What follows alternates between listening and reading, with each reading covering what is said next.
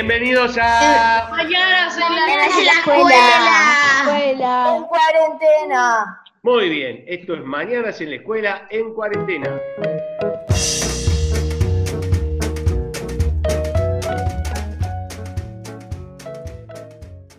En este tercer capítulo de El hecho histórico familiar vamos a conocer la historia de los abuelos de Manuel. Un gran trabajo de investigación. Adelante, Manuel. Mis bisabuelos, José, Giuseppe y Juana Giovanna, eran italianos, mi bisabuela de Sicilia y mi bisabuelo de Perugia. Ellos vinieron en barco a trabajar a la Argentina, porque en Italia había mucha pobreza. Se conocían porque eran vecinos, vivían en estas direcciones. Juan en Somellera 1695 y José en Somellera 1677. Juana estaba casada con Juan Foti y tenía dos hijos, Pepe y Vicente. Años después, Juana quedó viuda y continuó trabajando en el almacén donde además vendían comida. Una vez, Juana, cuando estaba trabajando, la quisieron estafar. Entró un falso inspector y le quiso hacer una multa. Juana, haciéndose que iba a buscar el dinero, agarró un revólver y disparó al aire, para que venga un policía, quien al escuchar los tiros fue al negocio y se llevó preso al estafador. Le hicieron una nota y salió en el diario. Mis bisabuelos se casaron el 12 de julio de 1939. Ella dejó de trabajar y mi bisabuelo trabajaba de carpintero.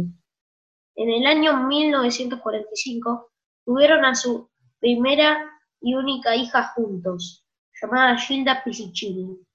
Cuando Gilda tenía cinco años, viajaron a Italia y estuvieron como seis meses. Mi tía Dani me dijo, eran italianos, tu bisabuela tenía mucho carácter, era alegre, festiva e impulsiva. Era una persona muy rebelde. En aquel entonces, los padres elegían a los maridos de las mujeres. Eran normas de la época.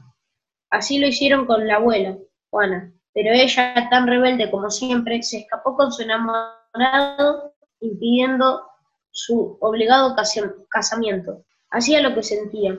Tenía un alma libre y buena. Mi tía Dani también me dijo esto de mi bisabuelo. Era italiano, era romántico. Segundo matrimonio de la abuela Juana. Era una persona pacífica, observadora, futurística y, y protector, pero a su vez se imponía sus reglas de convivencia.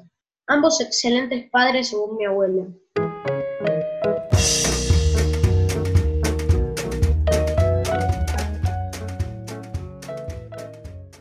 Muy interesante la historia de los abuelos, de Manuel, y ahora Matías nos va a contar un curioso rescate de un perro. Adelante, Matías. Era un, día de fin de semana nosotros cuatro, mi papá, mis tías y yo, estábamos cenando en una pizzería cerca del abasto, cuando de pronto una persona del staff nos avisa que alguien estaba tratando de robar nuestro auto. El problema, además, era que en el asiento de atrás estaba descansando la perita de mis tías, que se llamaba Sofía. Bueno, Sofía.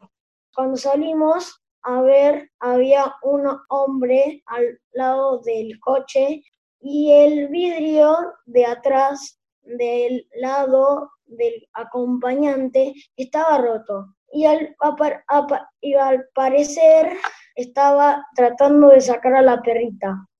Creemos que pudo ver a Sophie porque el palabrizas no estaba polarizado. En cuanto lo vimos, mi papá lo, enfrentó con gritos de atención. Se peleó con el ladrón y este, y este salió corriendo. Creemos que el ladrón debió ser alguien del barrio de mis tías, porque suelen ocurrir por esa zona, abasto. Recuerdo que después de la pelea estábamos todos muy nerviosos. Mis tías me dijeron que también tuvieron miedo, se angustiaron un poco. Pero luego, al ver que todo salió bien, nos fuimos del lugar a la casa de mis tías donde nos relajamos y nos pusimos mejor. Después de lo que pasó, les pregunté a, las a mis tías y, y a mi papá qué le hubiera pasado si se hubieran llevado a Sophie. Ellos me contaron. Nora dijo, hubiera sido lo peor que me hubiera pasado. Ella es la dueña de, de Sophie. Laura dijo, me dolería más por mi hermana que por mí. Mi papá dijo, hubiese sido una triste noche. Yo, Matías, dije, me hubiese puesto muy triste porque la quería mucho.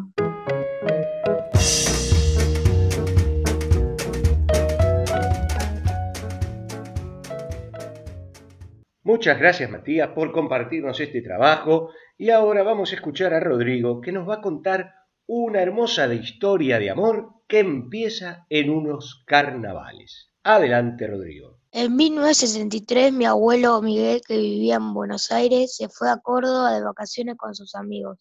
Uno de sus amigos era primo de mi abuela. En un baile de carnaval se encontraron a mi abuela Norma. Al año siguiente, mi abuelo viajó de nuevo a los carnavales de Córdoba y se volvieron a ver.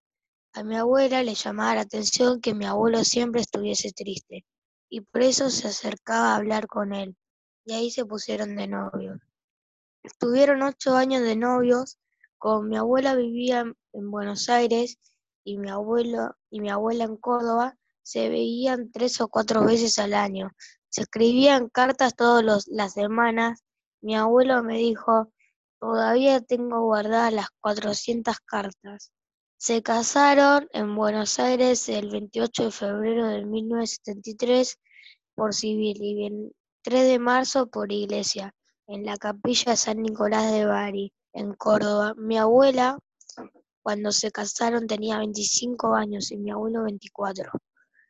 Se fueron de luna de miel a las sierras de Córdoba, Huerta Grande. Actualmente siguen casados con tres hijas y seis nietos, varones.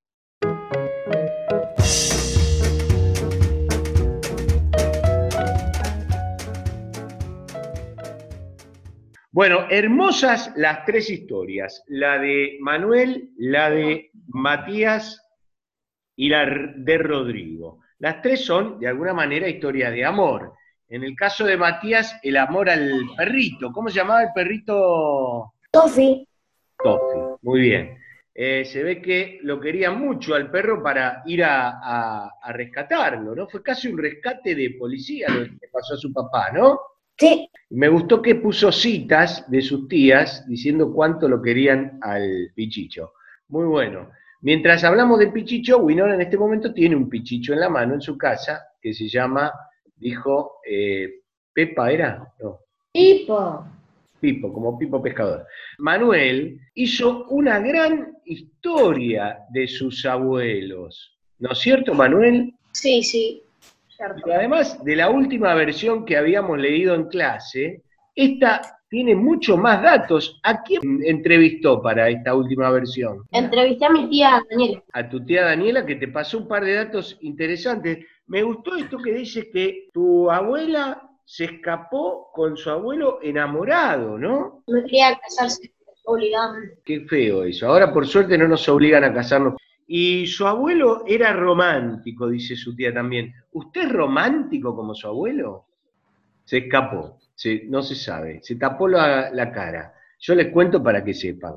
Y por último, la historia de Rodrigo, también me llamó la atención una cosa, Rodri- Rodrigo, y es que su abuela dice que siempre lo veía triste a su abuelo, Sí, lo vi siempre y eso, triste. eso la enamoró. Sí.